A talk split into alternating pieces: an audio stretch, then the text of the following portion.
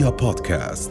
موجز الأخبار من رؤيا بودكاست. قال وزير الأوقاف والشؤون والمقدسات الإسلامية محمد الخلايلة إن أكثر الحجاج الأردنيين أدوا مناسك مناسك مناسكهم متعجلين وغادروا منى بعد ظهر يوم الاثنين بعد أن رموا الجمرة الثالثة ثاني أيام التشريق وأدوا طواف الوداع وتوجهوا إلى مساكنهم وأقلتهم الباصات باتجاه عودتهم إلى الأردن. وأيضا شهد مركز حدود المدورة وصول مئات الحجاج الأردنيين برا فجر هذا اليوم حيث كان في استقبالهم لتسهيل دخولهم الكوادر البشرية والعاملين في الحدود.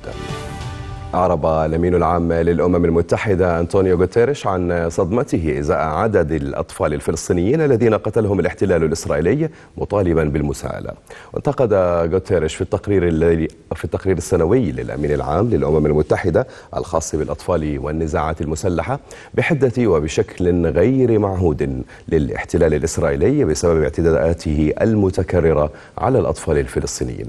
ودعا أيضا الاحتلال الإسرائيلي للتحقيق في كل حالة تم فيها استخدام الذخيرة الحية حيث أقر وللمرة الأولى بوجود غياب أو غياب ممنهج للمساءلة عن الانتهاكات الإسرائيلية ضد الأطفال الفلسطينيين. حاول الرئيس السريلانكي جوتابايا راجاباكسكا الذي تعهد بالاستقالة عقب احتجاج عقب احتجاجات شعبية مغادرة البلاد بحرا اليوم بعد مواجهة مهينة مع موظفي الهجرة الذين منعوه من المغادرة عبر مطار كولومبو. وذلك وفق ما أعلنت مصادر رسمية.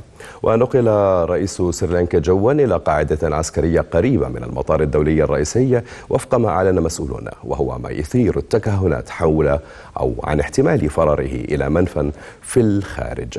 وكان الرئيس غوتابايا قد فر من القصر الرئاسي في كولومبو بمواكبة أمنية من سلاح البحرية يوم السبت قبل وقت قصير على قيام آلاف المحتجين باقتحام المجمع الرئاسي. قال الرئيس الأمريكي جو بايدن إن انتشار الأسلحة حول المجتمعات الأمريكية إلى ميادين قتل متعهدا بإعادة فرض حظر أو حظر على الأسلحة الهجومية. وأيضا عدد بايدن حوادث إطلاق نار وقعت مؤخرا وأدت إلى مقتل 19 تلميذا ومعلمين في مدرسة ابتدائية في ولاية تكساس وعشرة أشخاص في سوبر ماركت في نيويورك وسبعة أشخاص في إلينوي خلال عرض لمناسبة عيد الاستقلال في الرابع من تموز. وإضافة إلى ذلك تقع كل يوم عمليات قتل مأساوية لا تتصدر العناوين وفق بايدن. نشرت وكالة الفضاء الأمريكية ناسا أعمق صورة للكون على الإطلاق. يتم التقاطها بالأشعة تحت الحمراء. ظهرت فيها بعدسة التلسكوب الفضائي جيمس ويب.